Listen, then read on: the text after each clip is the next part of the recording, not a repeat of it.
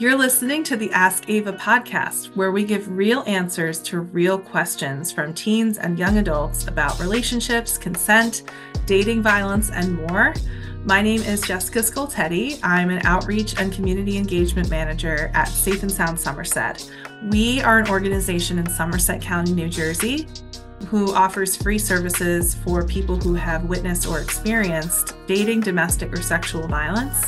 And we work with children, teens, and adults.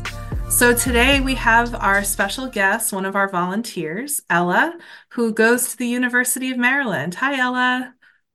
Hi, everyone. So we have a really great question today that we've answered in different forms before, but we get this question all the time. Ella, do you get this question a lot? I do. Well, the question is, Dear Ava, what if my partner is upset because I don't trust them with my private photos and videos? What do you think, Ella? I think when directly answering this question, if you have a partner, your partner is allowed to feel however they want to feel, but the part of this question that makes it not okay is if your partner is making you feel bad or saying that you don't trust them, that is manipulation, and they should not be doing that. If they are saying that you don't trust them or you don't love me, those are forms of manipulation because they shouldn't be making you feel bad about wanting to protect your personal photos or videos. At the end of the day, those are your personal photos and videos. And if you choose to share them with someone else, that's your decision and completely your decision and no one else's, even if you're in a relationship. A phrase that we also hear is, everyone does it when they're in a relationship, or everyone shares their naked photos or whatever. But is that really true? Does everyone share their photos, right? No, they don't. So like whenever we hear that, I always have to ask that question. But yeah, and I agree with you, Ella, like you're entitled to privacy. And I always like to use this example too. Like even if it's two people, let's say they're together for 50 years, maybe they're married, they're partners, whatever it is, they're still entitled to make their own decisions about what's safe for them, right? Even if they share everything, whether they live together or not, you have the right to privacy. You know, there might be things that you don't give your partner, your social security number, unless they need it for something. But again, like that would be like more like a long-term relationship. Sometimes you need those things. But so one thing that what we say is like, are you asking for permission for those things? Is it like an ongoing conversation? Because you don't want the other person to feel pressured. I like what you said. I don't, when it translates to a relationship, I think choosing not to share explicit photos or videos or even just personal information, like you said, like credit card number, social security number, it's not because you don't trust the other person. It may just be something that you don't want to share. It's your personal information that you want to protect. And I think that if your partner is equating it to you not trusting them, that's when it becomes a form of manipulation, and maybe time to evaluate how that person is making you feel by saying that, especially if they are making you feel bad for not wanting to share something that is very personal to you. Yeah. Like, and we know that private photos and videos, once you take them, right, once you have them on your phone and they're in the cloud or whatever that looks like, you don't have control over them. Even though we like to think we have control over everything, those things are out there, right? So if you share them with somebody, you really have no control over what you share. So if that's something you're worried about, that's totally valid and important because those things stick around. I'm sure most people have heard stories about, you know, college acceptances being taken back, or like someone not getting a job because they had a video of themselves on the internet that spread around. And also, I'll just say really quickly that partners sometimes will share those things without consent with friends, on porn websites. Like this happens, and it's something to be aware of. Yeah, for sure.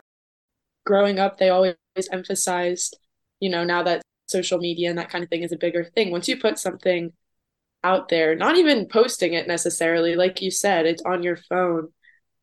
It's really up for access if you get hacked, that kind of thing, which is scary.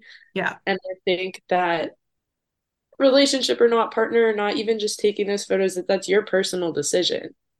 Mm-hmm. And no one should be making you feel bad about your personal decision when it comes to anything like that.